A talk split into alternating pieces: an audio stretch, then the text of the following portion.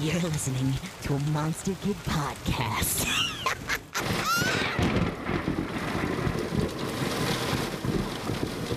We interrupt this broadcast to bring you this special message.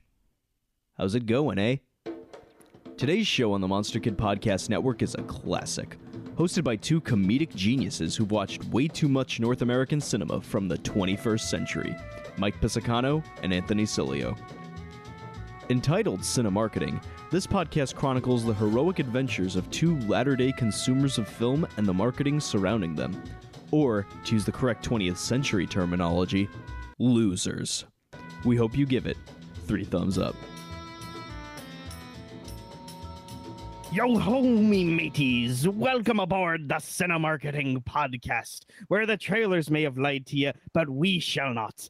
I am your captain, Mike Pisacano, and I am joined here by me first mates. R, it's Anthony. Yo ho, yo ho, near the hooks, I'll never go. I really wanted to cough during that whole thing so I can make us do another take. It's Grayson. Uh, You don't know who I am. We don't we don't do editing on this podcast, Grayson. We Oh, just no, raw dog it. you you don't do editing. I I do Yeah, I was as gonna much as say, where uh, possible. Um, but I anyway, do editing. yeah, yeah, it wasn't your life. wasn't It wasn't your path. No, but uh, no. anyway, yes, I'm Mike and Anthony, and we're joined by our friend Grayson, who is here because he is the biggest Pirates of the Caribbean fan that I know, and we are here to talk about Pirates of the Caribbean: The Curse of the Black Pearl, directed by Gore Verbinski, starring Johnny Depp, Orlando Bloom, Keira Knightley, Geoffrey Rush, Jack Davenport, Kevin McNally, Jonathan Pryce, Zoe Saldana, and of course, a very special person to both of us, uh, all three of us probably. Um, yes. Mr. Perry Caramello. Grayson, do you want to explain why this uh, why this gentleman is important? Oh, I'm sorry. That's a gigantic thing that you're going to have to have me on for the next major uh, uh, episode. Uh, so he's the star of um, a movie called Windy City Heat. That's basically an elaborate prank made on this guy who is one of the most complicated men on the face of the planet, to say the least. And he is um, his whole career was basically he just did extra work, like just around Hollywood for a while and he's in this movie somewhere. He's not a featured extra, but he does have it on his resume. And I can think of at least one time, I think, in the literally thousands of hours of Perry content there is in the world where he says that he was in Pirates of the Caribbean 1. So, Total aside, I saw the first season of Smiling Friends, and that episode that he's in is amazing. Yeah, it's great. They they they use his inability to form coherent sentences really well because they like I know Perry well enough to to know that like for anybody that's listened to that episode or at least that part of the episode, there's really almost no editing that really needs to be done to Perry to make him sound like that. Like it's it's pretty remarkable. God, yeah. we, Oh, I can't wait till we do Windy City Heat. You're going to be A, on win- there. a Windy City. Heat cer- cinema marketing podcast would be. It would that would be a, It would be a- a ride. dire. It would be Yeah. dire in part because there is no marketing for the film at all. Yeah, that's There are- that's why it's so complicated, like- yeah, Yeah, we'll find the Comedy Central ads. But anyway, And Sure. Jimmy Kimmel uh, appearance. Yeah, but anyway, Kimmel. yeah, Pirates. yeah. Yeah, so Pirates of the Caribbean, produced by Walt Disney and Jerry Bruckheimer, and the uh, release date was July 9th, 2003. And a What a couple year. of the yeah, though this move this year, the, man, we want to talk about blockbusters. We do not get a year of blockbusters like in 2003 because we had Lord of the Rings: The Return of the King, which uh, listen, this movie's a giga chad. Lord of the Rings is like uh As I said during the film, this is not Giga Chad. This is Zilla Chad. It is or Zeta Chad. Excuse Zeta me. Chad. Zeta, Chad. Yeah, we have yeah we had Pirates of the Caribbean. There was uh I think both of the Matrix sequels came out this year. Both not not you know the highest of standards, but you know the, the big, a big year for that. But uh yeah, so before we get into all the other stuff about this movie, I want Grayson tell us all about your history with Pirates of the Caribbean. Yeah, the thing about Pirates is that it is one of like the three main foundational media texts that kind of help to define my taste just in general. And I would say that that's yeah, like Calvin and Hobbes, Avatar: The Last Airbender, and Pirates of the Caribbean, which really helped to shape the things about media that I end up really responding to and my taste. I think from Pirates, that's where I ended up finding my love for Sam Raimi and a lot of my other favorite filmmakers. It's really helped define what it is that I actually look for in an action film and my love of media that has drastically shifting tones that like just bounce back and forth really um, quickly and sometimes abruptly. I still feel like this movie is basically, at least for this first one, it is a it, it is in a three way tie with Pirates two and three as my favorite film. I, there, it's basically my Lord of the Rings, and all of you are wrong. All three of them are perfect films. Watch them again. You're wrong. You are wrong. It's not. It's just not Well, really a. Not me specifically, because I. I do love the first, the the second and third movies as well. Maybe Yeah. not to the extent that you do, Well, but certainly listen- certainly more than pop culture would dictate. Like it it seems like those two sequels have kind of been put in the Matrix camp of like, oh, these sequels were like you know big disappointments. But I'm like, Yeah. no, these these actually hold up a Yeah. lot better. Listen, Grayson, I've known you for how long now? Maybe six years, maybe a I'd little say less. probably like probably like four. I'd say four something. years. Yeah. I've known that about you for the longest time. For the longest time, I thought that was the the most hot take accusation you had. I have not seen a Pirates of the Caribbean movie in probably a decade. Since watching this one, I understand where you're coming from. I hmm. understand. This movie's in- incredible.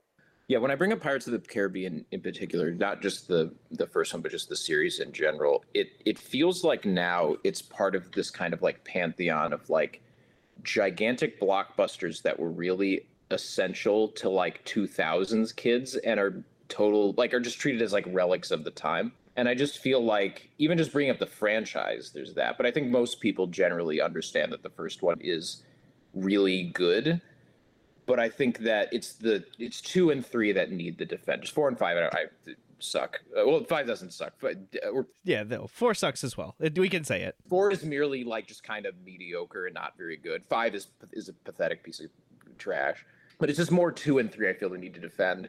One, it's like I it's one of those movies that it's like one of the most obviously good movies you're ever gonna see. It's just like the best case to make for the movie is just watching it. Yeah, because honestly, I was surprised at going back to this. We've watched it twice in the past like week or so, and I'm surprised going back to it just how much it feels like a fucking prestige Oscar movie at some points where it's like there's like big costumes and sets and production value, and then also it's like better than every Indiana Jones movie also. Like it's like two of those things just like combined and it makes for such like you know this great marriage of like oh fun popcorn entertainment and like actual respectability. So now let's talk about let's talk about the first trailer for pirates of the caribbean.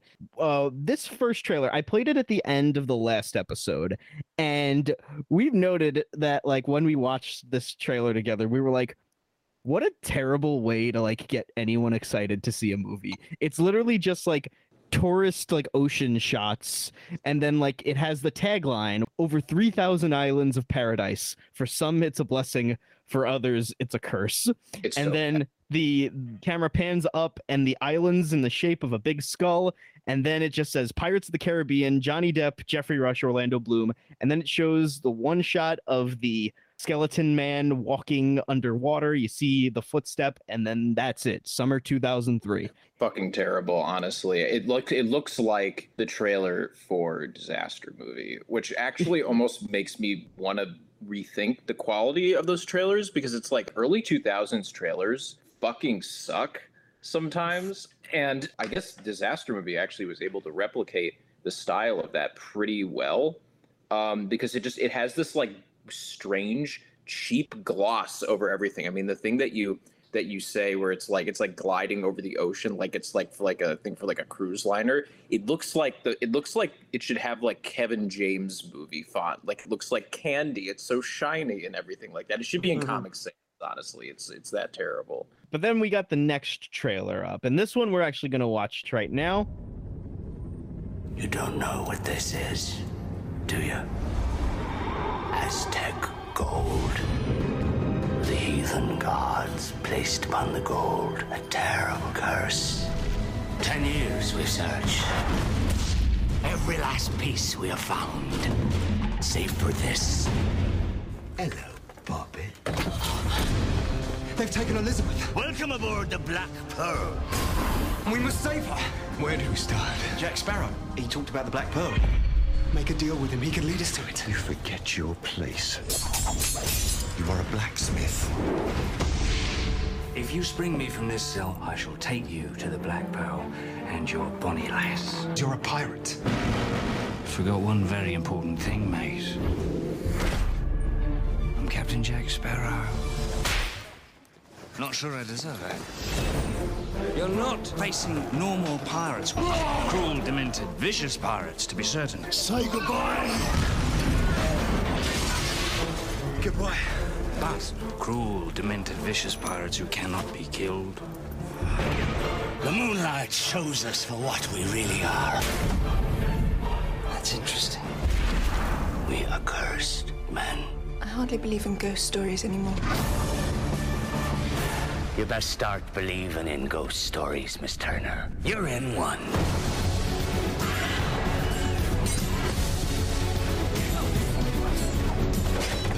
Chance you all remember Captain Jack Sparrow. Kill him.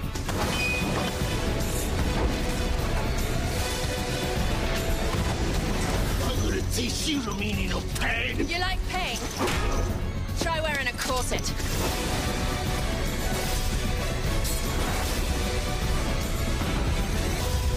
Here they come.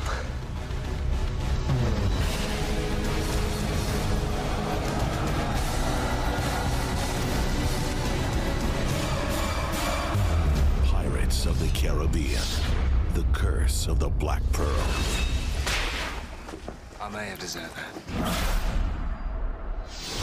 So now this trailer is a, is a lot better. This is also uh, after because we should have noted that the first trailer only says Pirates of the Caribbean. It does not say Curse of the Black Pearl. It did not have that subtitle at that point. Uh, they had said, uh, I think it has been said that they had put that tagline on there to basically ensure for sequels uh, that like the first one had like you know some sort of tagline. Gore Verbinski was not a fan of the the title, uh, mainly because his main argument was that like the the Black Pearl isn't cursed. Like the ship isn't cursed. It's the the crew, like the people. Like it. So it's like a, a, a it's a bit of a clunky title. It's Yeah, kind of no, generic. I mean, it's it's not as like I mean, it's it's a little wordy. I mean, it's not nearly as fucking abysmal as Dead Men Tell No Tales. You would almost expect that to be the title of the first movie because that's like the, the tagline for the ride. So it's like, oh, there's the the connection there. But they waited Pirate- until five movies in when they had no material left. Pirates of the Caribbean are matey.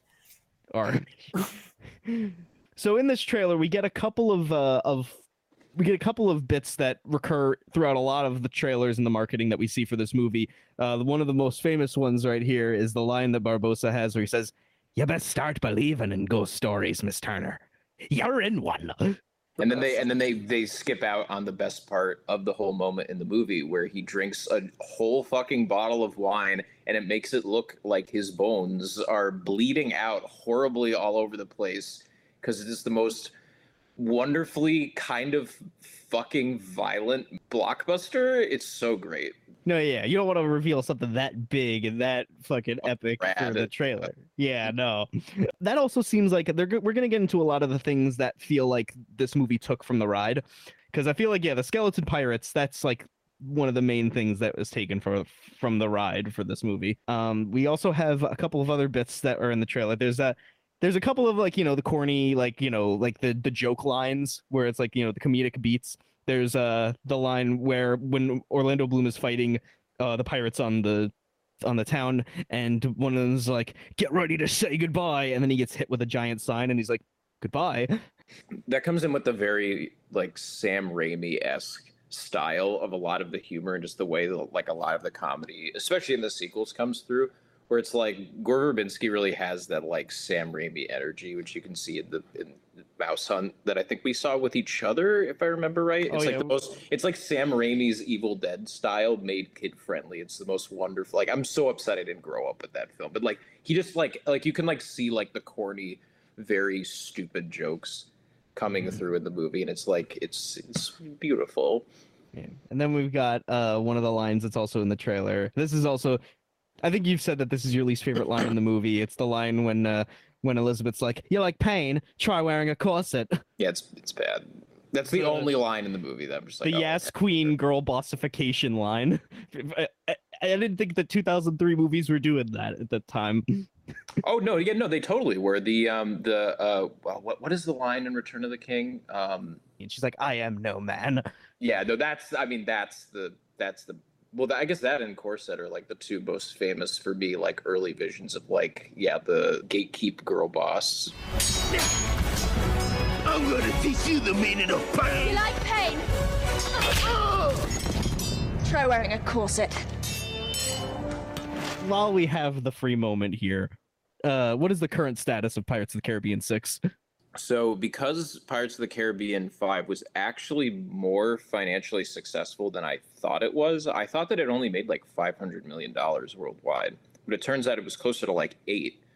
And so I'm like, oh, okay. So this proposed spin off sequel that they've been talking about for a while, I guess actually is probably going to happen. And it's supposed to star Margot Robbie because Johnny Depp is not exactly a bankable star anymore for uh, reasons and um, they're going to be keeping the the incredibly untalented director of Pirates Five, whose name I don't really know how to pronounce, so I'm not even going to try.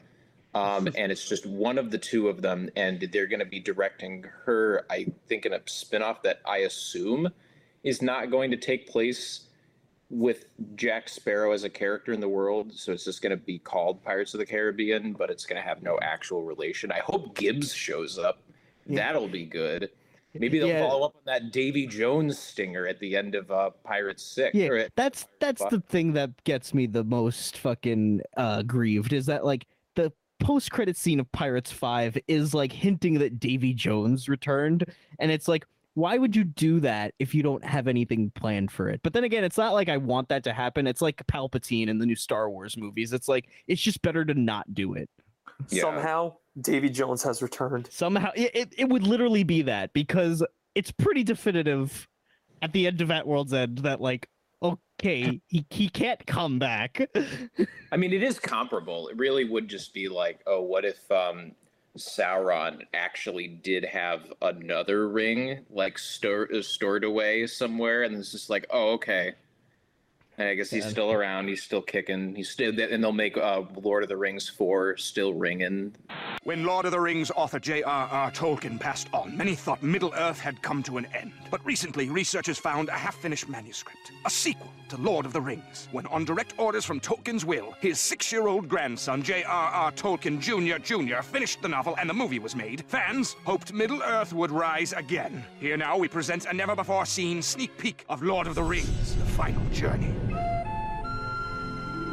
So the Pirates of the Caribbean ride at Disney World opened on March 18th, 1967. And in the ride, obviously the skeleton pirates, like that's kind of the main thing that this movie took from the ride is that them having the bill be the villains. And also, if you look at the original teaser poster for this movie, it still just says Pirates of the Caribbean on it. It doesn't have Curse of the Black Pearl on it.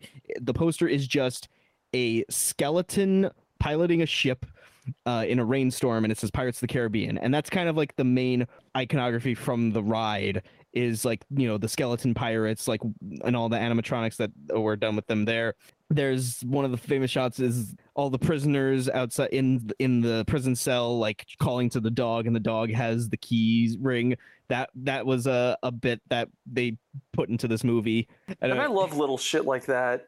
Just nods to the source material, I think, is Yeah. great, especially if it's something that's kind of hard to uh, translate over to film because it's literally a fucking dark ride. Like, how the fuck are you gonna make a movie out of a dark ride? And it, it works, you know. They, they, they. I feel like they did a good enough job making it its own thing while also making it obvious. Like, yes, this is a movie based on a ride. I think that the biggest instance in which this movie shows like its reverence for being a ride and for its reverence for like stuff that's actually in the ride is uh the song the yo ho it's a pirate's life for me because in any other movie like especially nowadays there would be a part where somebody's singing the song and someone will be like ah, shut up with that song. Nobody likes that song. Uh, But in this movie, it bookends the movie. It has thematic relevance to the characters, and there's a great scene in the middle where Jack and Elizabeth are stranded on the island, and they're just drunk singing the song together. And he's like, "Oh, I love this song." It's like it's a real like you know embrace of like you know kind of the sillier things about it that uh, about the ride but like you know still showing like uh, you know a respect for it From the stormy seas, rich and fabulous treasure. The wildest crew that ever sacked the Spanish Main.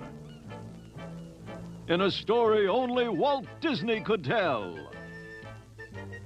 The Pirates of the Caribbean.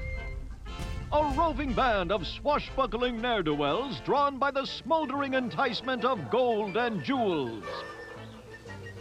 Pirates who live for adventure, intrigue, and romance. Experience the mightiest sea battle in theme park history. Sing along with the unforgettable music.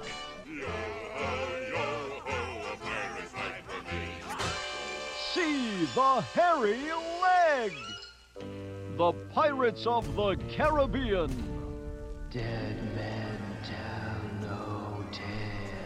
Well, the, the thing about that stuff is when I was a kid, I, I never went on the ride. It wasn't until I was probably like 17 or in my later teenage years that I actually went on it. And up until that point, like I was just like, oh, it's just a song in the world. And it's like nice, cool world building. And it's like, it just works so perfectly there that it's like, it doesn't have to rely on someone's knowledge of the stuff. And just to go off of the point that you made before about like this this actual reference to the ride because it's like I don't care about the ride personally. I care about the movies because they fucking they fucking rock. Oh, I don't either. But I don't either, but the- it's Literally it's- never been on the ride. Yeah, yeah, but it's it's just it's nice for when something is based on something like even if you don't care what it is, like to show that it like it actually you know has some sort of like you know at least an understanding or like you know a, it it it acknowledges like what it's based on and tries to like you know make it make it fun without like you know being like completely like jaded and cynical about it like movies today have to be where it's like oh comic books like w- with like all these marvel movies where it's like oh your name What is you Otto say your name Octavius. was? Yeah, I was just Yeah. about to say, oh, your name is Otto Octavius. Terrible. Yeah. Terrible stuff. But yeah, go back to so so you went on the ride. So what? How how do you feel? well the well the ride i mean i mean it's been a while I, I honestly don't really remember the experience of watching it but i just the main thing that i that i know was going through my head watching was like oh my god they made like the best movies ever based off of nothing like nothing to go on here like in the yeah and it's like yeah the animatronics are cute you know um you know back when um nixon was president i guess but you know i don't know. I'm, I'm not really i'm not it's, it's not really something that's particularly impressive to me. Stop motion has never really totally been my bag anyway and i feel like it's a similar kind of affectation and appeal. Like if you like stop motion you'll get into like the herky jerky like kind of sudden stops and like weird like piston shifts and shit it's like i, I don't know it's just not really my thing that much Yeah, and let's not pretend that everything about the ride is great. The ride has a lot of problematic elements about it that have had to have been reworked Whatever. over the years. Whatever. Um, yeah, there's been there's a lot of sexism in that ride. A lot of women being chased by men by a bunch of horn dogs. There's a, there's like one of yeah. it's time the- to it's time to shut down Pirates of the Caribbean uh, because because let me just tell you something. Uh, time's up. Captain Jack, his time, his time is up. Uh, but yeah, no. So there's That so, should be in one of the trailers. Is is, is it's like uh, is I think like like like Gibbs is no no no that'll be in one of the trailers. Is Gibbs is like like we we lost Jack. Where did he go? And then Margot Robbie comes in from the shadows and she's like, Mr. Sparrow's time is up. And then it's just like bam, Pirates Six. No, right, like literally- flies at you like 3D. I swear to God, didn't I think in one of in the trailers for maybe like I think maybe the second trailer where Davy Jones says "Time's up, uh, Sparrow." No, no, it's uh, it's it's Bootstrap, um, and it's in the movie too. He says, uh, ti uh, uh, yes, it's he says, uh, "Time's up, Jack." Oh boy, the they were getting him before it even before it was even well known. Anyway, so yeah, other things that they added, they they changed the stuff that they changed from the ride for that is basically influenced from the movie. So they added Jack and Barbossa animatronics, and they added like this whole story about Barbossa and his crew hunting for Jack on the town, A- and then there's also I think they later added they added Davy Jones as like I think on like a screen like as a voice before you go into the ride. Was any of this stuff in the ride when you saw it? Uh, no, I don't think so. And if it was, I have no memory of it, and that's how good the ride was. I guess. Yeah, I'm just. I mean, I think part of it was just a type of uh, dissatisfaction that I had being there because I'm just um, completely disinterested in Disney as like a company anyway. And I was not really uh, especially happy to be there. Frankly, it's just not my bag. Um, really, like it, I don't know. Yeah, going back to like the original like roots of one of your very favorite things, and it turns out that it's really just like, oh, like, do I want to see Bill Watterson's like very first ever like uh, drawings that aren't even of Calvin and Hobbes? It's like, yeah, I'll look at that for five seconds, and then uh, and then I move on something else that's actually fantastic. But it's like, yeah, I don't, I don't really want to. So you're saying if they if they opened a Calvin and Hobbes wing at the Museum of the Moving Image, you wouldn't be wanting to, to look at all that bullshit? I would I would not go out of protest because that's what what Dear Bill would want.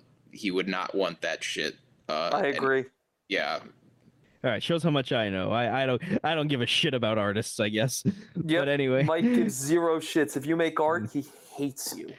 If you make art, I want everyone to have a, as much access to it as possible, despite your demands. Anyway, so uh, one of the other things about the ride, this will be the last thing about the ride that we talk about. Um, but uh, in order to promote Dead Man Tell No Tales, uh, Jack Sparrow as Johnny Depp as Jack Sparrow uh, went uh, was in the ride and like you know was a big surprise for guests who were riding the ride, and it's like oh, it's it's really him. He's there. I've been expecting you for hours. My name is Captain Jack Sparrow. Hello, and I would like to swim to you, jump in your boat. What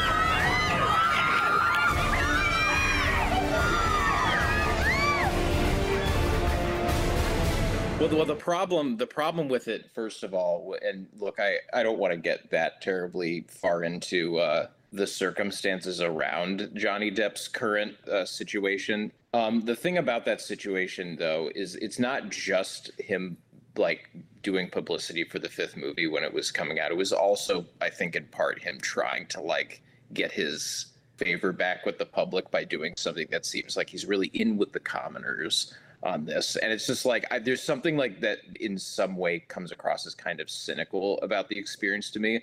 But the real worst thing about the about the movie beyond uh, that is that he as is proof in pirates 5 has totally forgotten how to play the character and he's not funny at all.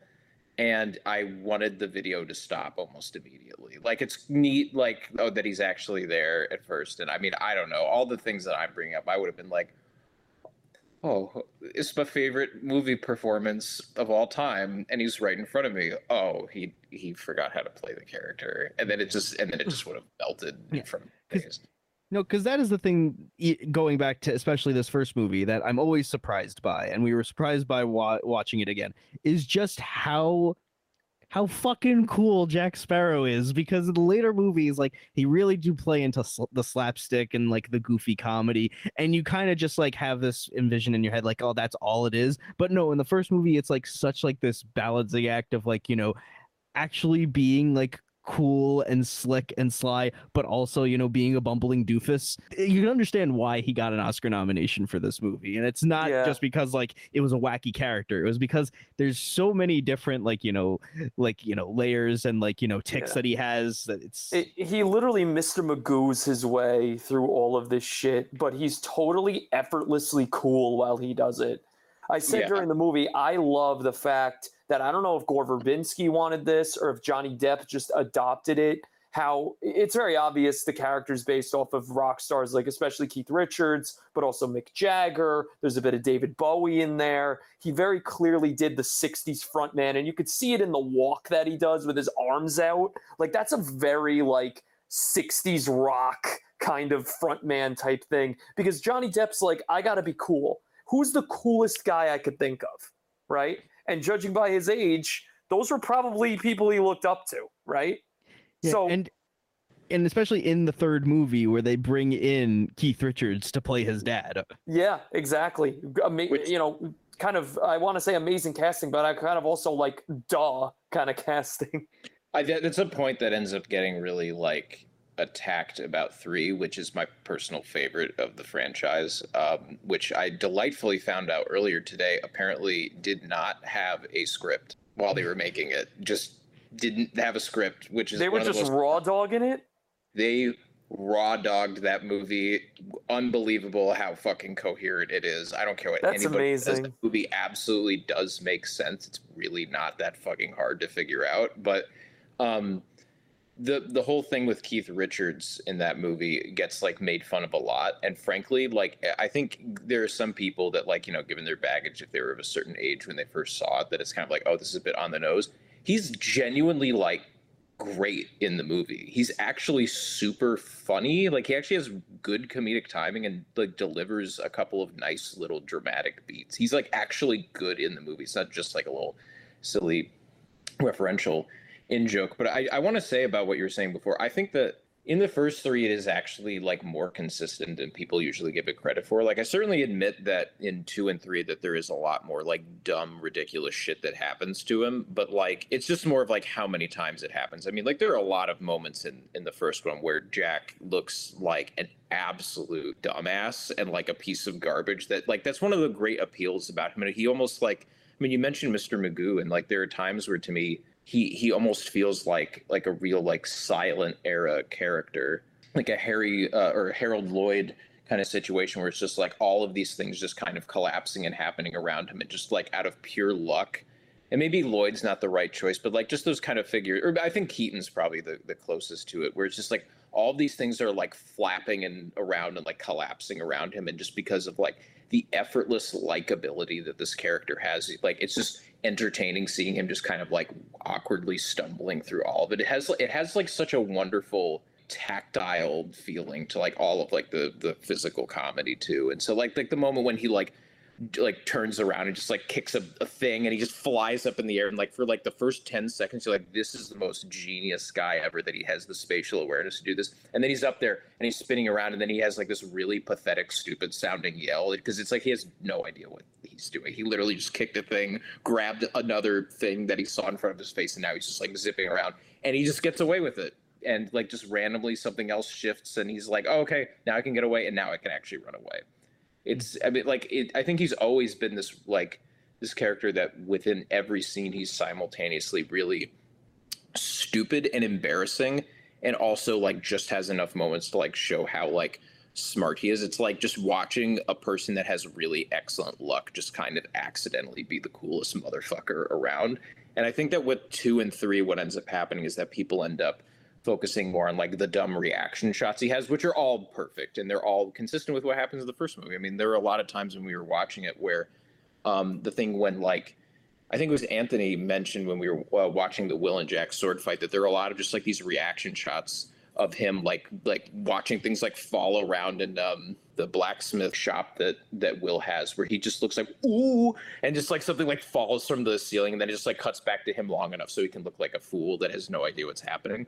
So I, it's really more in four, I like kind of, and definitely in five. Where five, it's just like I mean, it's like watching Buster Keaton like ten minutes before he's gonna die. It's like this. It's like watching a sad old man, like like it's like it's like watch. It would be like watching like Limelight, but there's no self awareness and like understanding of like, oh, this guy actually sucks now. It's it's it's just it's so sad. Pirates Five is the worst thing ever. Yeah. All right, now back to this uh movie. So yeah, so up until like yeah, the movie being released, like this was not perceived as being like, you know, a slam dunk hit for Disney. Like cuz it was the first film under Disney to be rated PG-13. Like the first movie under like the actual Walt Disney banner to have a PG-13 rating. And also we noted when we watched the movie again that there's no opening logos for the movie. It's just Pirates of the Caribbean. And you had brought it up that like they were kind of ashamed of this movie and they in the instance that it would be a flop, they could like wash their hands of it and not be associated with it. Yeah, and and like a bunch of stories from like the production like on set like the disney executives just being like i hate Depp. Like he's ruining this movie. And like they really had no idea what they had with this. Yeah, I mean, I guess I guess this is the, the the point when I when I talk a little bit about like not even just the the his character, which there's so much more to say, of course, but it's like his performance is I mean, I think that that Depp is is like probably at least for me and the things that I look for when it comes to like movie stardom. I think he really is like the most or one of the most talented like just movie stars, like people that just have the capacity to completely like hold attention on screen. But he's actually like much more experimental with the kind of like likability and like the like the way that he ends up like getting like definitely his physicality, but like his sex appeal across as well. And I feel like in these pirates movies, uh, mainly the first three, and, I- and I, I think he's actually quite good in four, um, controversially, but um, I think that he he does a really um, like just unparalleled job of of really experimenting around with like the form of being a movie star of just like assuming that there's going to be an audience that likes you and is it's like his, his performance is almost like at times openly mocking the film. And like there, there are however many moments I could point out, but it's like I would probably say like the second scene that even speaks in the movie is the thing where he talks to the two like bumbling British officers, and he says, and they're talking about like it's the fastest, like the Interceptor's the fastest ship in um, in the Caribbean, and then Jack says, "I know of one," and he does like this over exaggerated thing where he like puts his finger on his chin in order to like just highlight like how little he's like taking anything they're saying seriously. And it's like exposition like real exposition in the movie. And it's just like i can't imagine what it would be like to to like work with a guy like on your gigantic multi-million dollar production that just seems to almost openly like try to mock the movie that you're making and like under and like slight it throughout the entire thing. It's so wonderful and i think ends up being like what the movie's about. Like he is the movie. And I think that this has to be probably one of the first instances in which like his movie star quality like really exploded because he had been a lead in you know movies before this but you know look at a lot of his like leading credits. Like it was mainly in like a lot, a lot of Tim Burton movies. And also he you know he was the lead of certain movies but never like a big blockbuster franchise like this. But then this then opens the floodgates. Now he's the lead of like you know, and, and again, more Tim Burton movies, but like Lone Ranger, Alice in Wonderland, and The Dark Shadows. Let's not forget Mortdecai. I want to admit there is one negative thing to come out of this, and I think that Johnny Depp, not because he became typecasted, but I don't know. I just feel like this performance, him getting nominated for this performance and all that other stuff, really influenced his overall persona. Does that make sense? Like, I feel like he's trying to get a little bit of Jack Sparrow in every character he does. And sometimes it's fine, but sometimes it's a little distracting. and I also feel like they all feel like they're just trying to like capture the lightning in the bottle that was Jack Sparrow in the first Pirates movie. And literally it's it's kind of sad to see just how none of them match up at all.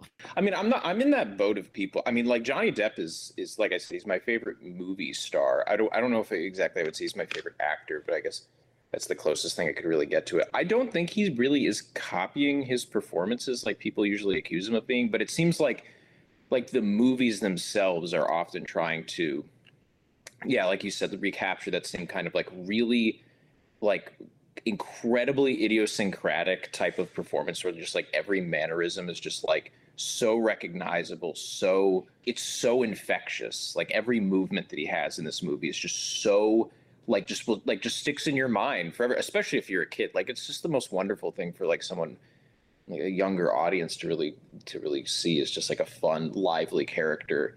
Yeah, but I mean, yeah, no, I definitely agree with you. I mean, I think that prior to this, he had really, he's, I think he's, and I think this is still kind of true to this day that he's just somebody that that really knows how to like have these really like particular characters, um, and like he's used almost as like a tool in all of his films, and like he works best in films where he's like almost kind of like mocking like or has the opportunity to like go really big in like the way that he almost mocks the film. Like Ed Wood at times has that, um, which I would say is his best non-Pirates performance. Same with like Fear and Loathing in Las Vegas, um, Crybaby, and stuff like that.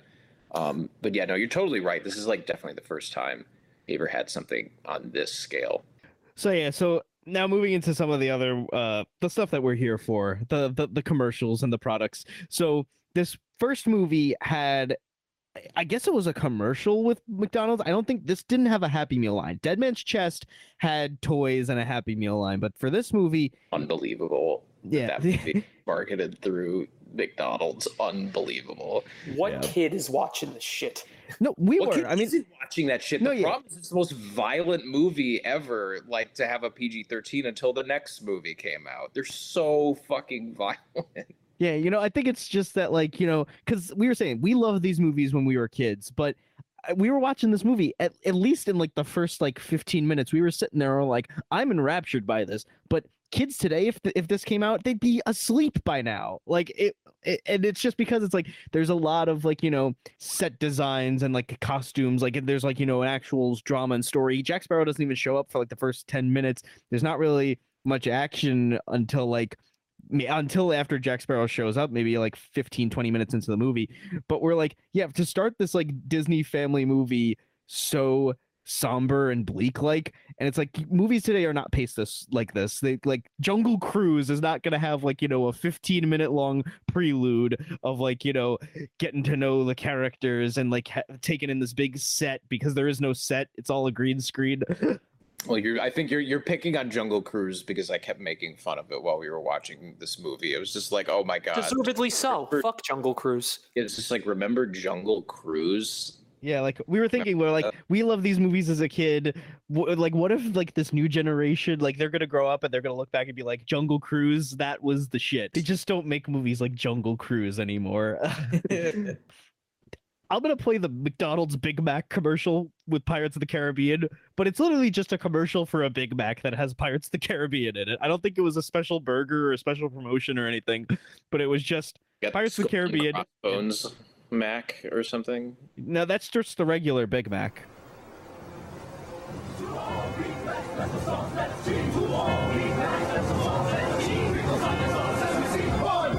Everyone craves a Big Mac, even pirates. Introducing Disney's new movie, Pirates of the Caribbean. Say what? Beef patty, special sauce, lettuce, cheese. So come to McDonald's before the pirates take them all. You got you got Johnny Depp like 12 beef patties, special sauce, lettuce, cheese, pickles, onions. Yeah, just have him like narrate the commercial. yeah. Fucking buy McDonald's if he did that. Especially You're the worst burger I've ever heard of. Oh, but you have heard of me. And then he just bites into it and it falls all over his costume. And then he turns and does the smile. Oh, Uh, great. Yeah. Yeah, we, we didn't bring up that that wink, that wink, that smile, that smirk that he has when with the gun over his shoulder. That, it all started with that smile. Yeah. That fucking smile. Another bit of Pirates of the Caribbean branding and pr- product tie-ins is the Pirates of the Caribbean Kellogg's cereal, and it's literally just chocolate cereal with the marshmallows. Like basically the fucking bare bones template of Kellogg's, carrot. Kellogg's had a fucking hard on in the early 2000s to make a cereal for every Disney movie, and they're all just generic shit. You're Yeah, saying a- wait, so you're saying that Disney was was affiliated with Kellogg's? Yes, it was. Well, well, well. Now Disney's canceled, of course, because of their prior affiliation with Kellogg's, Yes, 100%. Don't cross the picket line. and also their support of Uyghur camps. But that's you know, yeah, yeah. The the, the the the the support of the Uyghur camps is uh not great. I'm canceled for my uh, affiliations with Kellogg's and the 900 bowls of Froot Loops that I've had in my life. yeah. I was gonna say like just outside of outside of like uh, of your microphone, there's just like a full bowl of uh, of Toucan Sam's finest. Like buy the Malt-O-Meal. It's cheaper and it tastes exactly the same. Or or you could just eat a banana and eggs. I was gonna say, or I could just be an adult and like you know stop eating children's cereal. Yeah, cereal's not good for you at all. Okay, another thing. I wanted to try to limit all of these like, you know, products and tie-ins and crossovers with stuff specifically from the first movie because this is a big franchise and had a lot of like tie-ins with other like forms of media, but I wanted to limit it specifically just to this first movie. Even just with the first movie, the video game adaptations of just this first movie are in enormous. This is the most video game coverage that we've ever had on this show so far. Uh, there was a Game Boy Advance game, which I think this is it's the only platform that a specifically a Pirates of the Caribbean Curse of the Black Pearl game was released on was a Game Boy Advance. It's a top-down isometric looking game. Uh, looks really bad. Jack Sparrow has a blue bandana. Uh, that's blasphemous. It, I had it- I had this game. I I being as much of a fan of the of the series as I was, I made it to not even the second level. I think maybe I did, and then I stopped playing it um, because you were Jack Sparrow on the island and you had to kill a bunch of crabs, and I just got really tired of it. Also, random video game fact: the reason why that Jack Sparrow has a black, blue bandana in that game, a lot of Game Boy Advance games had to do this. The screen on the original GBA was so fucking dark. They literally made as br- the games as bright and colorful as possible, so you could just see what the fuck you were doing. If you didn't have a blue bandana, you probably wouldn't be able to see them. Didn't they have But, uh, like bright? I I mean, my my Game Boy Advance had a brightness uh like The original GBA did not have a backlight.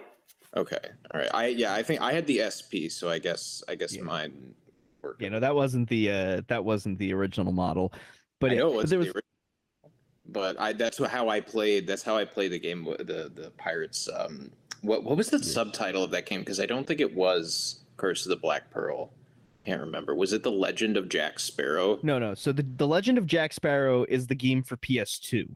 And the Legend Yeah, of Jack that's right. Sparrow, yeah, so that's a retelling of the first movie. But it also, I remember playing this game. It had like this weird framing device where you were Jack and Will, you were like at the gallows, and it's Jack telling the story of the first movie. And it has this weird framing device where it keeps going, cutting back and forth to like them telling the story, and then you're playing levels that are like, you know, the stuff that happened in the movie. And and Depp giving his all, I'm sure, to the performance. Yeah, this is also one of the only games where like they got Johnny Depp to voice him for the games as well. Yeah, that kind of definitely just tells me that Jack really liked playing, or I say Jack, Johnny really liked playing this character. He has talked about how it's his favorite character, and that there was a pretty long time where he used to just have the costume in the trunk of his car, like in case he just wanted to like break it out, like because he because he famously goes to like children's hospitals and like dresses up as the character for kids. Yeah, what a fucking king. Yeah, that's really sweet. Um, but but I've I played part of this game before. My memory is he's really really not putting any effort into it. is he putting more or less effort than Tobey Maguire in the Spider-Man 2 game? It's about the same, frankly. Yeah. Um. So another game. So Kingdom Hearts 2, uh, everyone's favorite uh Disney wanker. Oh, the weeb shit. Yeah, uh, I've never played. I I I've tried playing uh through this game a I couple of times because oh, it's got some Disney games. Maybe I'll play it. And as a kid, I would always just be like, I, I don't care about this Sora character. Like, give me fucking Disney characters. And it's just so long. And I, I'm sorry, I'm not a fan of the Kingdom Hearts games. Um, but there's That's a the correct of, opinion, Mike. yeah. In Kingdom Hearts 2, there's a segment where you're playing through the first movie, you're fighting Barbossa and the skeleton pirates. There's also a Pirates of the Caribbean section in Kingdom Hearts 3, but that is specifically the third movie. There's Davy Jones and the Maelstrom and all that. So, yeah. And then there's also Pirates of the Caribbean Online. Now, I'm pretty sure that this isn't, you know, following the plot of a movie or anything like that. It's just um MMO for Pirates of the Caribbean and uh, I guess they thought for some reason that this had a a, a, a wide enough following to do that. I mean, then Bro, again, there is Family Guy had an MMO. yeah. I'm not even kidding. Oh Family God. Guy Online. Mike, when are when are we gonna talk about Family Guy? Uh, what was the g- fucking thing that we played that game? The Road to Road the, to the multiverse. what- Road to the Multiverse. Okay, the actual worst game I have ever played in my entire life. Is it better or worse than the Avatar: The Last Airbender game for GameCube? Um, I'm. It's worse, I think, because because because Road to the Multiverse is like legitimately broken. Like it's they just didn't finish the game clearly, and it's like yeah, Avatar for the GameCube is really bad, but at least I still get to hear uh, those really wonderful performances of just a tiny bit more versus um uh versus uh Seth MacFarlane going. Like yet again is Stewie, just terrible, terrible stuff. Yeah. Oh, eh, also another so another game, and now this is. eh, I feel like this is encompanies all of the movies at this point, but Lego Pirates of the Caribbean which was released in like 20, 2011, 2012, and it looked seemed to have been coinciding with On Stranger Tides because on the cover of the game is Lego Blackbeard and Lego Penelope Cruz. but but you do get to play through the first movie uh in this game. And i remember i think my brother had it and i played it a little bit and it was fun. It's it's a lego game. It's basically they're all the same level of fine. They're all some good. exception with some exceptions. Lego star wars complete saga that's the top tier. And then we can talk about any others after that. I like I like the Lego Harry Potter one. I, th- I think that one's okay. I think most of the rest of them I I I don't have that much of really a connection to. But yeah, I mean I think almost all of them is just based in how much nostalgia you have for the property and how like cute it is like to have Legos running through it instead of the actual people. Because at the Yeah. core, they're all the same fucking game. Oh, they really are. There's like no difference between it. Yeah. But also that was back in the era where the Lego games were just like, you know, they would they would, you know, they were silent and they would pantomime things. And I just recently because I was I had a Lego hunch for a, a little bit, so I was like looking through the eShop and seeing like what are cheap Lego games I want to play. And they had Lego Force Awakens and they use can't like the voice clips from the movie so it's like when you have like these like very like you know these dour serious performances and the legos are saying it it's like this is just so mismatched. Like, why did they add voices to these games? This summer, the legend of pirates goes where it's never gone before. Lego Pirates of the Caribbean, the video game. Play through all four Pirates of the Caribbean movies, starting with the very first, The Curse of the Black Pearl. Join Captain Jack Sparrow on his voyage to reclaim the Black Pearl as Captain Barbossa tries to reverse the curse of the undead. Okay, so last video game related thing with Pirates of the Caribbean is for the game Sea of Thieves, the Xbox game, they they released an expansion called A Pirate's Life. And in this there's a campaign where you meet Jack Sparrow and you fight Davy Jones and stuff. Um, I downloaded it because it was free on Xbox, and I was like, let me see what this is all about. And I got through maybe like the first bit of the tutorial, and I it's one of those like you know constantly online games, and I just had no idea where to go or how to initiate the Pirates of the Caribbean story mode.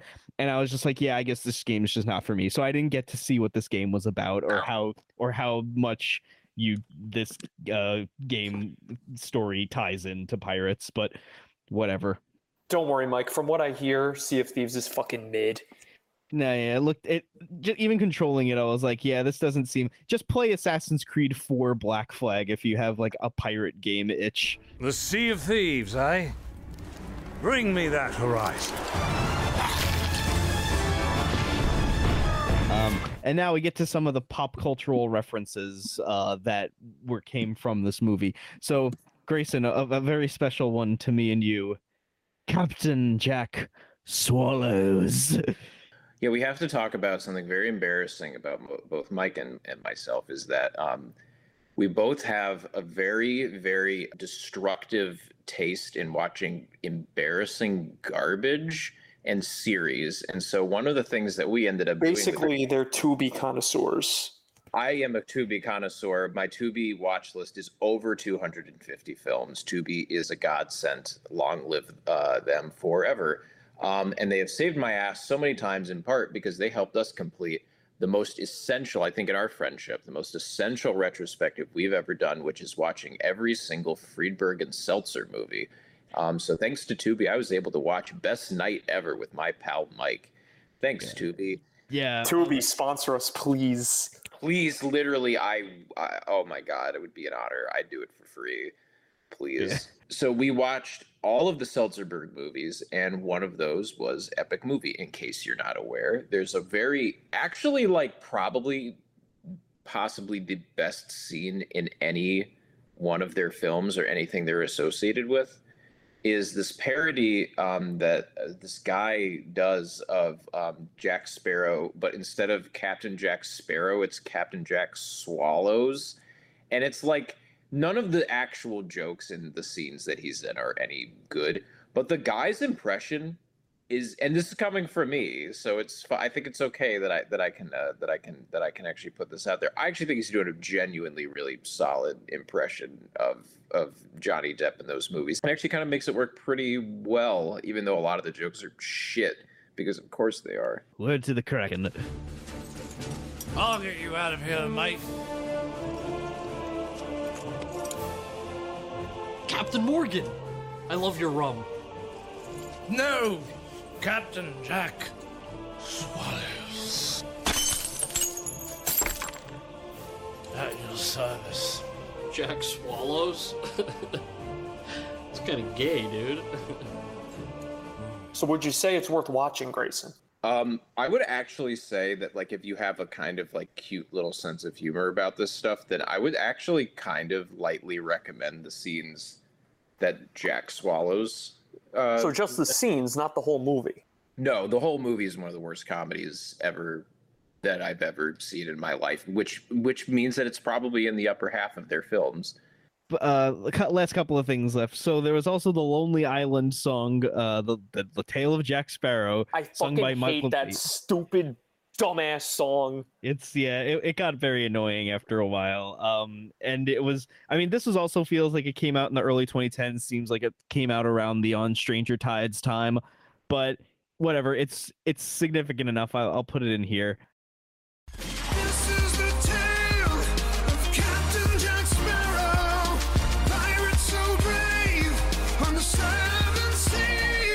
breeze.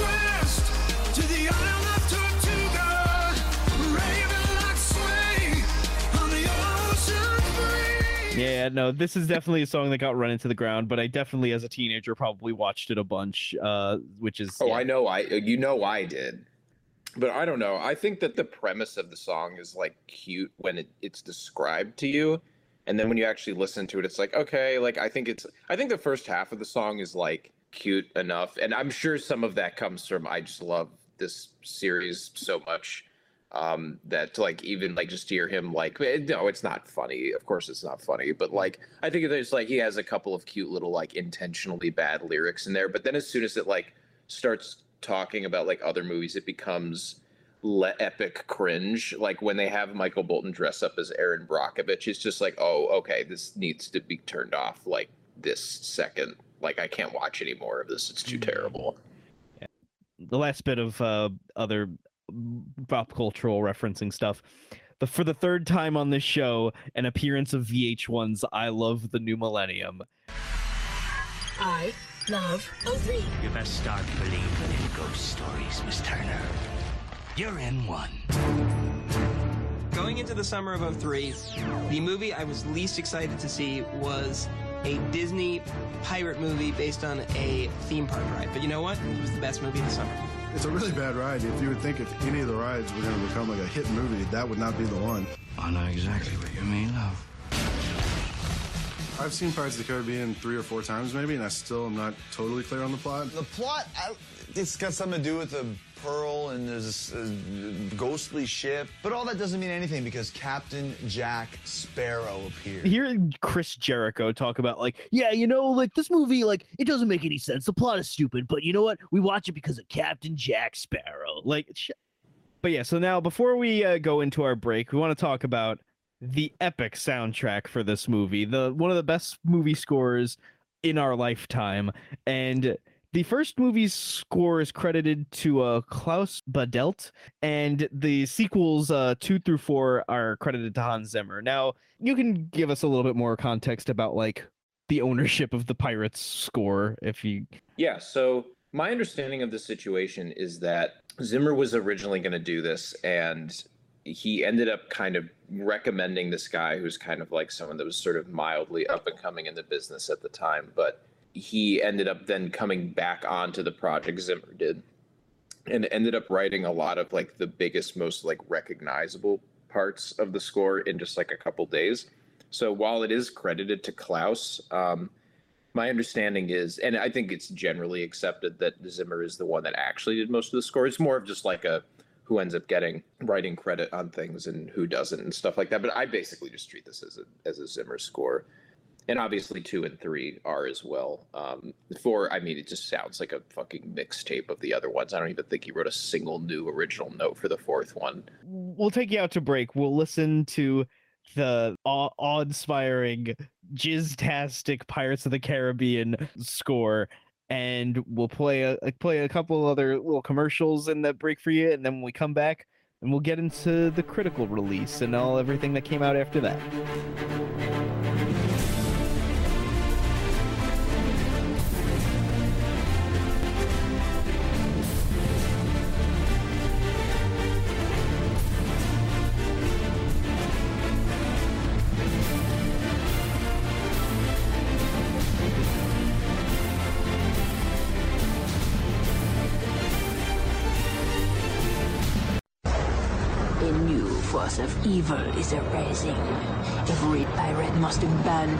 Band to fight his dark magic. Oh, not good. Live the life of a notorious pirate as you join Jack Sparrow and thousands of players in Pirates of the Caribbean Online. Captain your ship, battle fierce enemies, live the legend. Play for free at piratesonline.com. Rating 10 for ages 10 and up. You're next. This is a day that you will always remember. The pirates have arrived on Disney DVD and video. Critics are calling Pirates of the Caribbean one of the year's best DVDs. Not sure I deserve that. Come on! Loaded with swashbuckling action We're catching up. and a treasure chest of extras. I suppose you didn't deserve that one either. No, that one I deserve. From producer Jerry Bruckheimer and director Gore Verbinski. Pirates of the Caribbean, The Curse of the Black Pearl. Only today on Disney DVD and video. And we are back on the seven seas for the second half of this episode. Uh, and now we're going to get into the critical response. What do the critics have to say about Pirates of the Caribbean Curse of the Black Pearl? On Rotten Tomatoes, the film has a 79% certified fresh rating, 176 fresh, and 46 rotten. The critics' consensus says may leave you exhausted like the theme park ride that inspired it. However, you'll have a good time when it's over. This is a shockingly low crit Rotten Tomatoes score, especially in a day and age now where like almost every Marvel movie is like 91 certified fresh. It's like the fact that this is in 79, like it feels like this feels like an insult, like especially for how good the movie is. Yeah, I mean, Rotten Tomatoes is for chumps, and I don't take anything about their ratings seriously at all. But I mean, it's kind of my understanding of how it is that the movie was really received at the time is that everybody was like totally and wonderfully impressed with Johnny Depp, and there were a lot of people that generally really enjoyed the movie. It was obviously super successful, but that it wasn't like, oh my god, this really is like one of the all-timer classics at the time. Which is obviously ridiculous to me, but I think it's also just that there were a lot of people who were just like genuinely surprised that it was even good. So it's like you had to process just the fact that it was good, just period.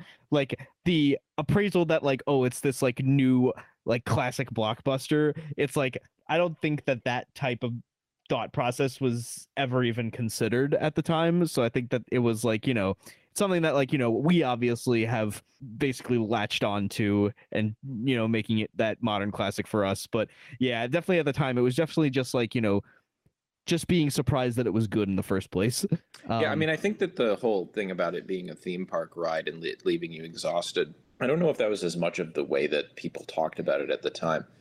But I know that it's one of the big things that people talk about a lot with the sequels. And I, I don't want this to just turn into a conversation about, like, obviously incredible and basically how two and three are actually, like, masterpieces.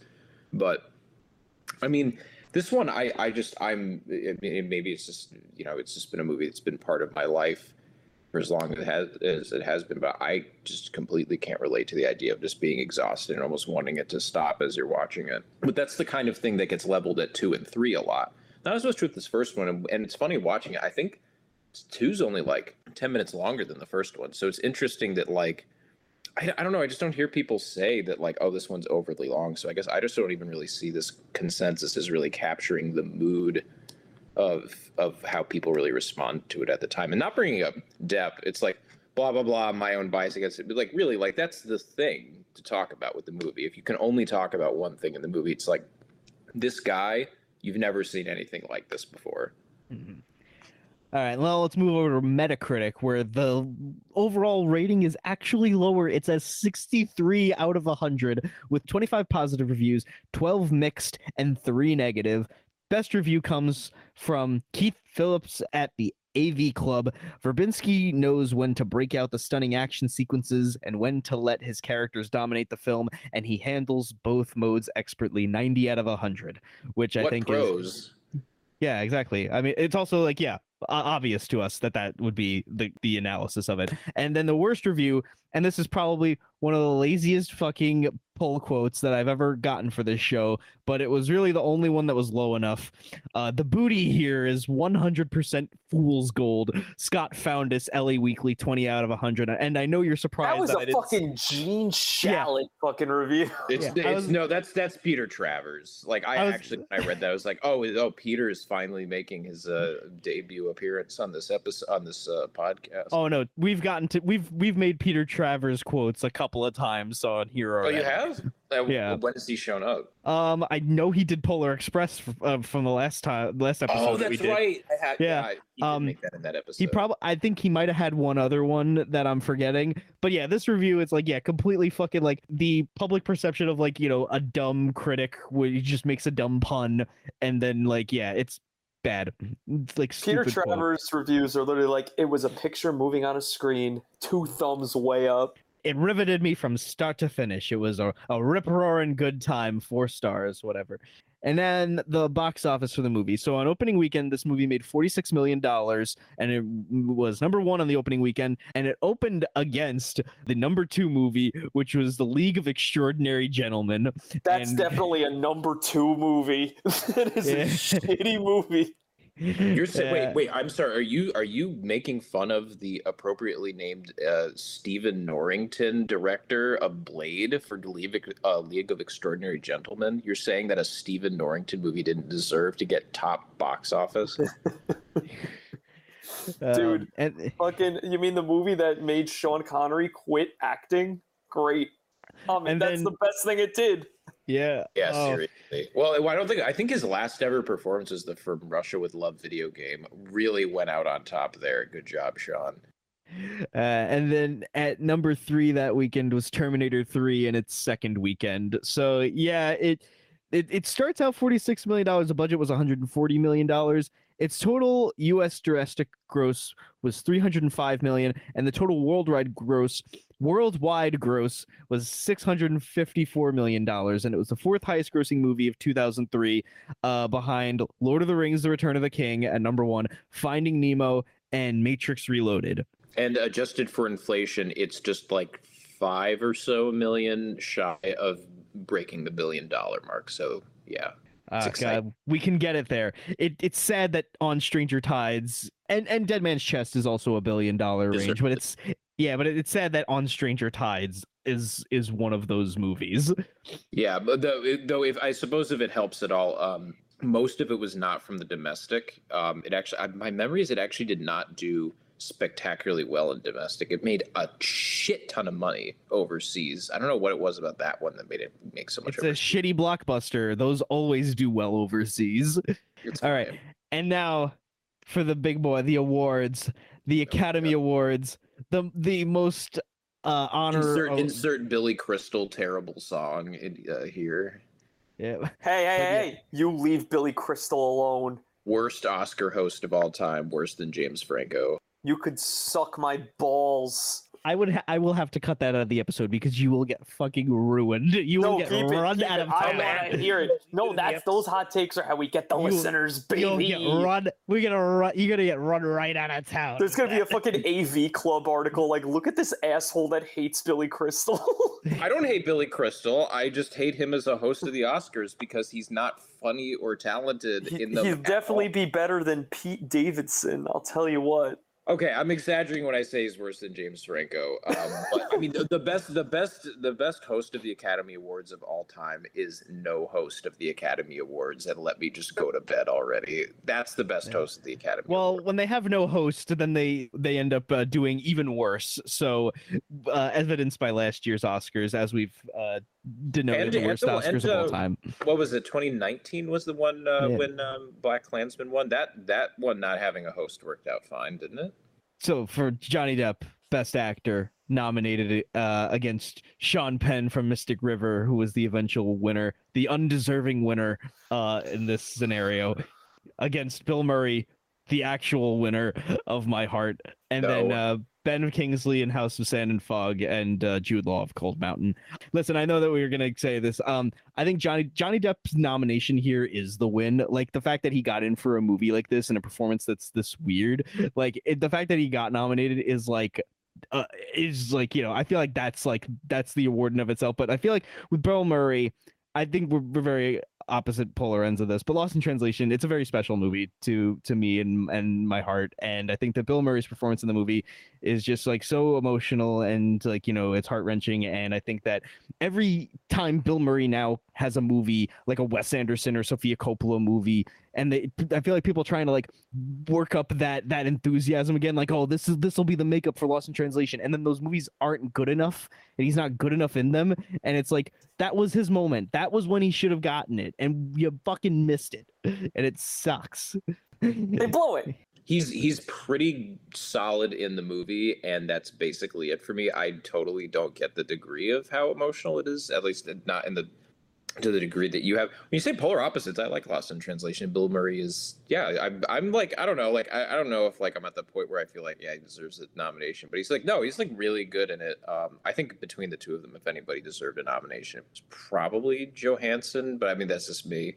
Um, no, I mean, obviously, I mean, like him in this and in two and three, it's my favorite, not the best, but my favorite performance of all time. And I think that, like I said before, it just kind of shows a person really like kind of molding and manipulating the craft because it is a craft um, to be a, a movie star, like not just as like somebody outside, like uh, signs autographs and shit like that, but like to project your personality and like being able to like actually accomplish these action scenes and whatnot.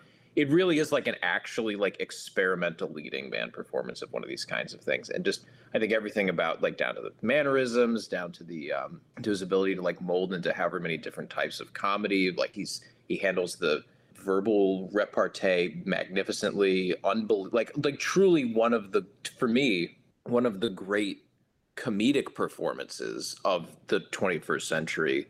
I mean, it really and it just genuinely is an entirely original performance that I have never seen anything like it since.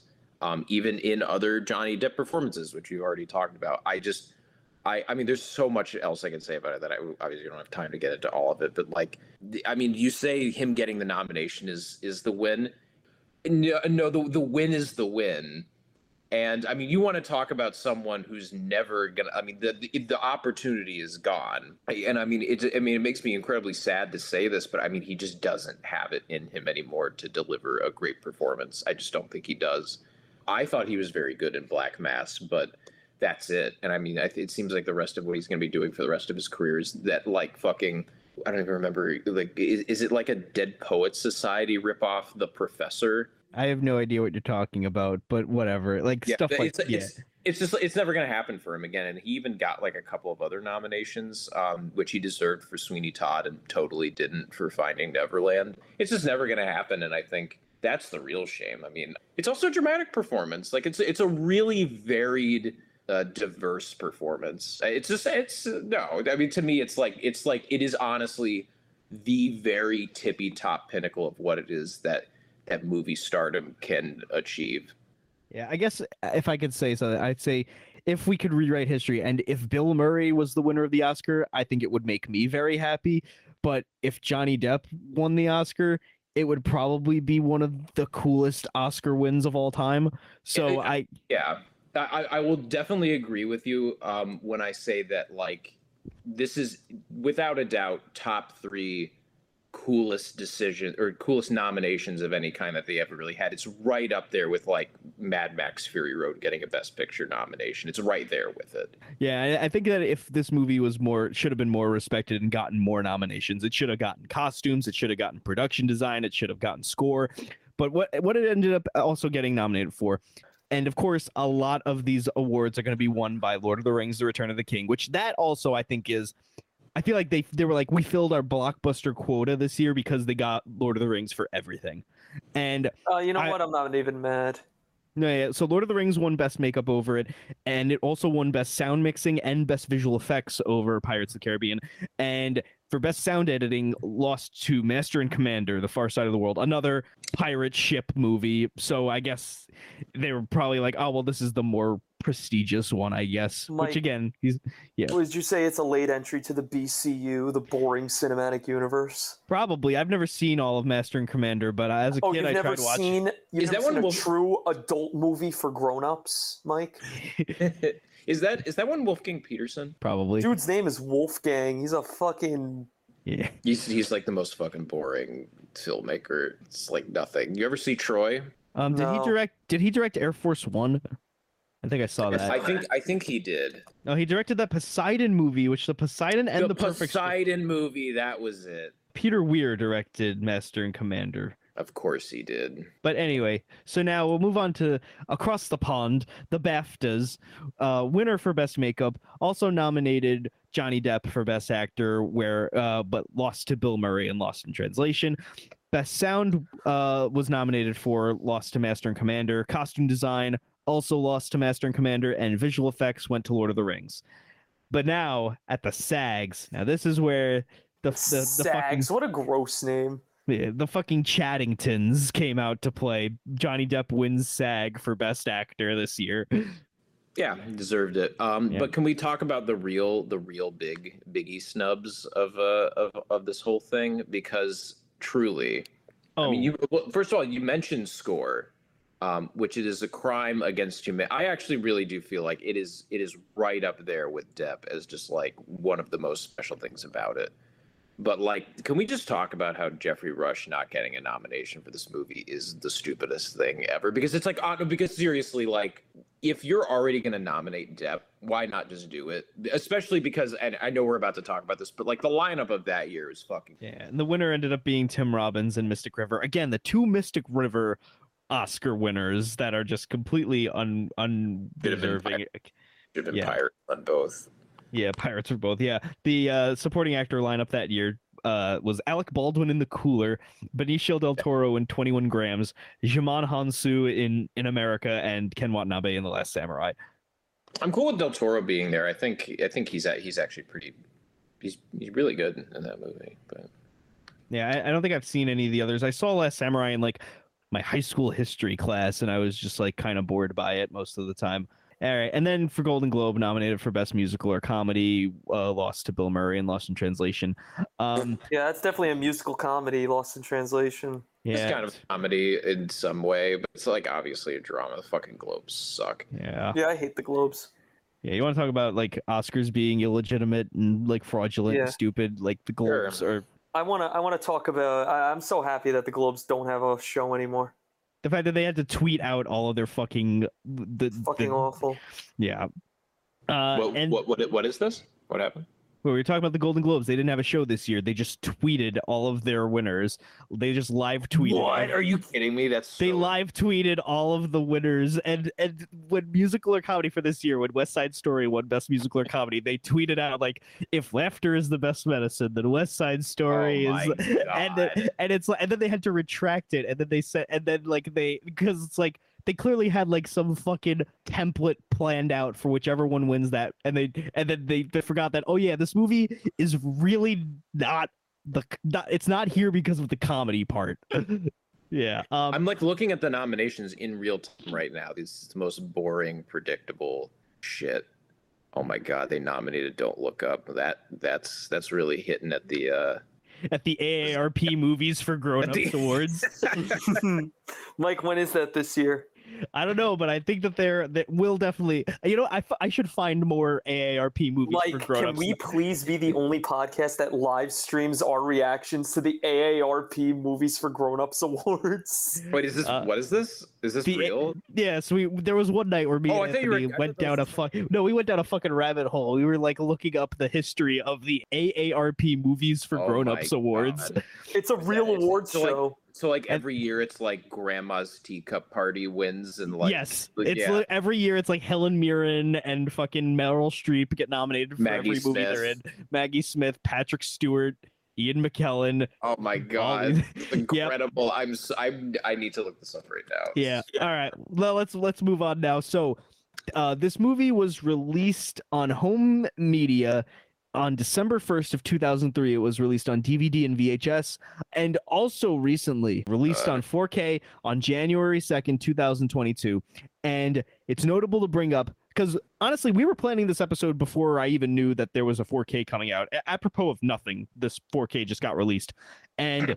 I've seen some of the comparison videos of like the side by sides and people reviewing it, and it's like kind of now gaining reputation as the worst 4K transfer of all time. And uh, just looking at these comparison videos, it's like, how did they massacre my boy? Like the movie, like everything is just so dark and shadowy and grain and muddy and they removed all the grain and they put like fake digital sheen over it. It looks horrible. It's really bad. The fact that i should i want to get into 4k right now. I have an xbox that is capable of 4k capabilities and i want to buy as many 4k blu-rays as i have because the ones that look good are really good. But it's not one of those things like when i first got my blu-ray player i was like all right i'm gonna just sell all of my movies and get and get all of them on blu-ray I can't do that with this format because it's like I have to see like which ones are worth it, like which ones they did right by. And it shouldn't be like that. It should just be this is the better version of the movie. Like why does it have to have this fucking monkey paw attached to it? Uh, also, this movie is available to stream on Disney Plus, and you called me in a fervor the other day because you were like, "Mike, they made the 4K the default version on Disney Plus," and I I couldn't really see it on my end. It looked it looked a little bit grainier and like muddier than my Blu-ray, but not to the extent of like the videos I was seeing on YouTube of like what the disc transfer looked like. if like straight up if you watch that version i'm i'm so sorry because it's it's like just oh okay i would actually rather not watch it because after i watched this first one i'm like this shit is delicious i'm gonna watch the other two immediately and i don't have them on blu-ray because i just don't really buy physical media that often just for because i just want to save money and stuff.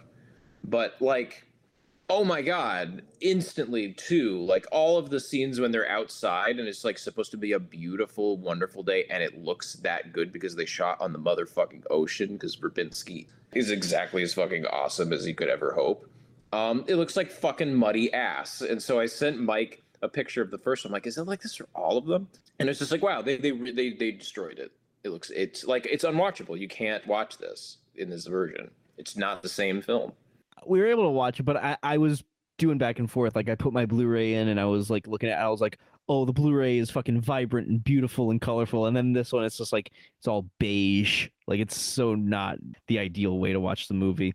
But also we were you were you were talking about like how it looks so good, how they shot on real sets. We were watching the Blu-ray bonus features on uh on this and you were like literally like almost in tears just because of like they built real sets and real ships and I don't know if I was actually almost in real tears, but but we we had been drinking and and I and I was just like, Mike, I'm gonna fucking cry of how beautiful this is because it was just like like like the degree of detail that they had. There was this one point when they said something to the effect of like. Yeah, and you know, like you know, the whole Port Royal um, set or whatever, and you know, we just kind of like built that. I'm like, I'm sorry, what, what? And and then you just see them like building like the fucking castle. It's it's the most amazing thing, and like yes, it's like the exterior of the of the, it's, it's like largely like painting that stuff.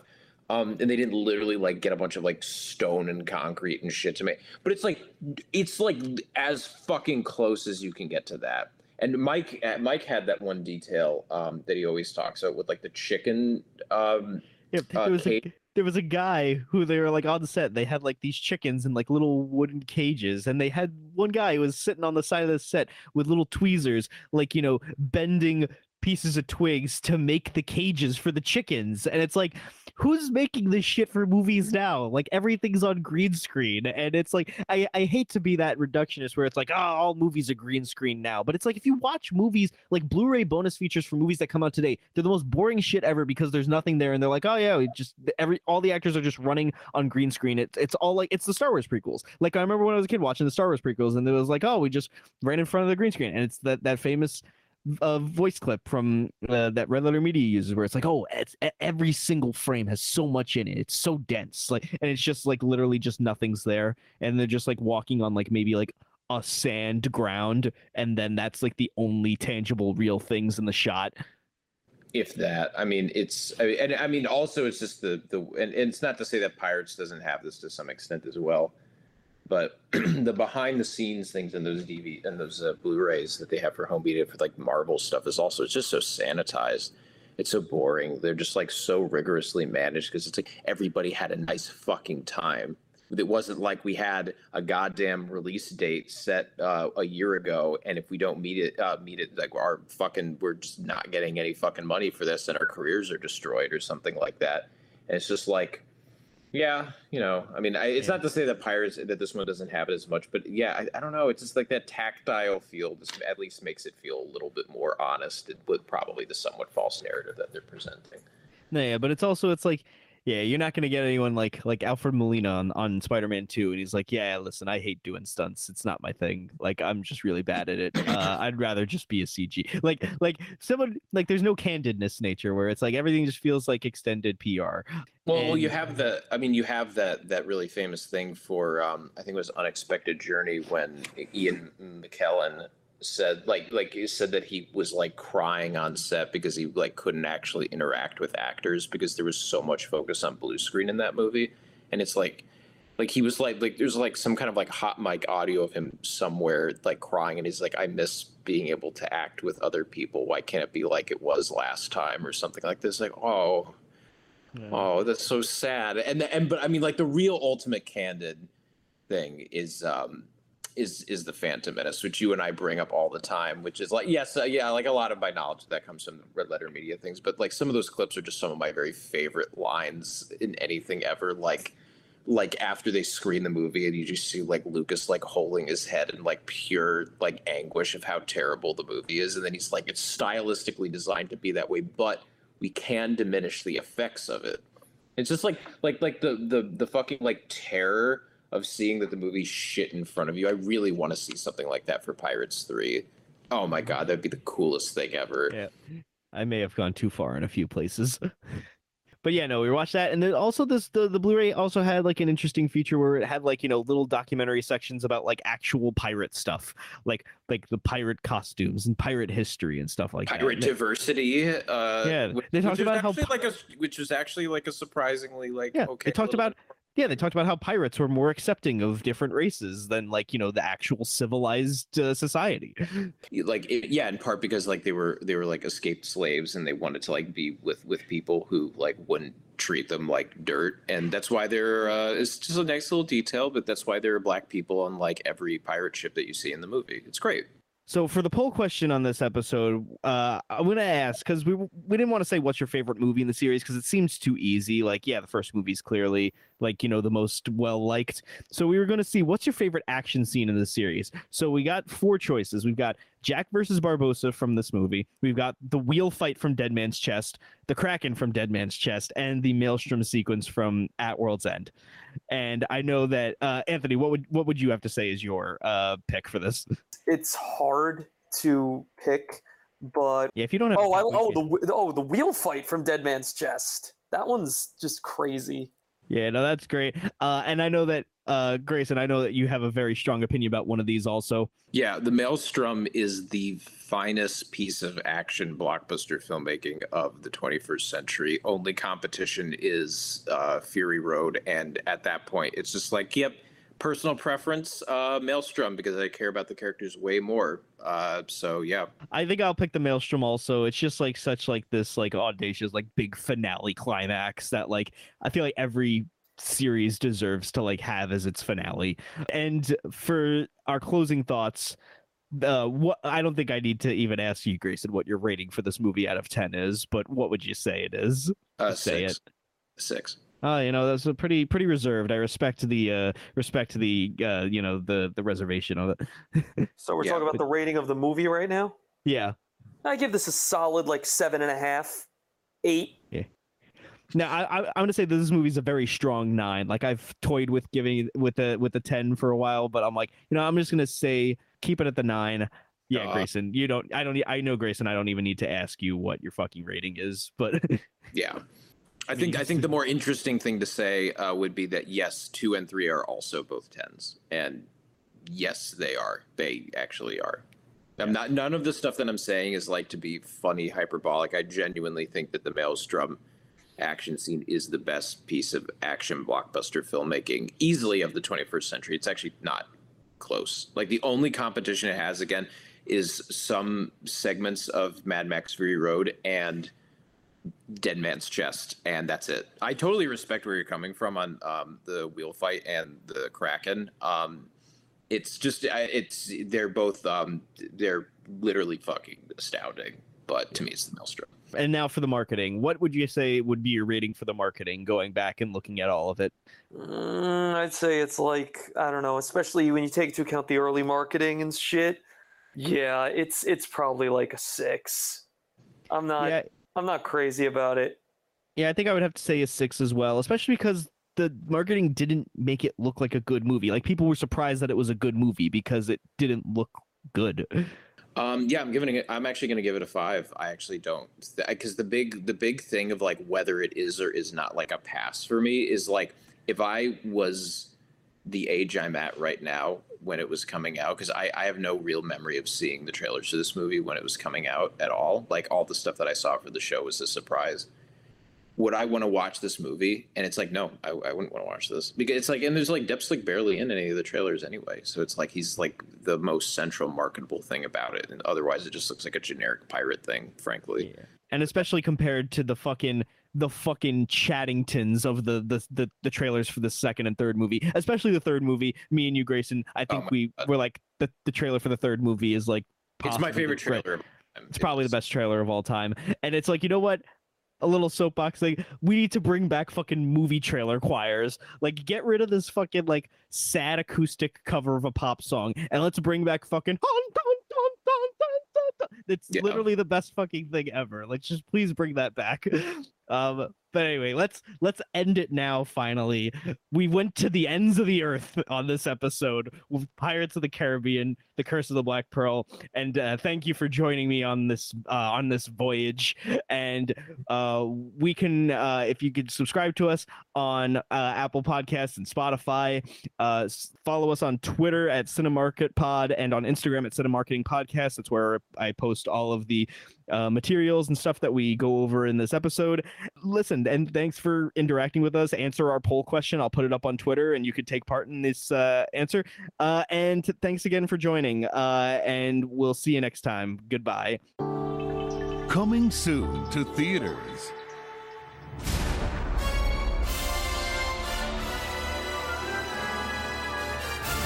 Somewhere in the dark underworld, there is a plan.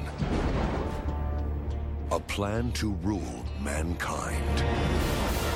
Now, the world's most elite organization must step forward to search the globe for evil, scour the continents for danger, and what they discover will turn the world upside down. Let him maroon. Looney Tunes back in action. A rabbit, a duck, a girl, a boy. You. You. You. Him. Her. Them. And the evil head of the Acme Corporation who's determined to take over the world. We must capture this son of a spy, and we must locate the diamond and use its powers for our own diabolical ends. How do you like that, Mister? Slap yourself on your own face. Who has dynamite? Welcome to my world. Looney Tunes back in action. Now that's funny.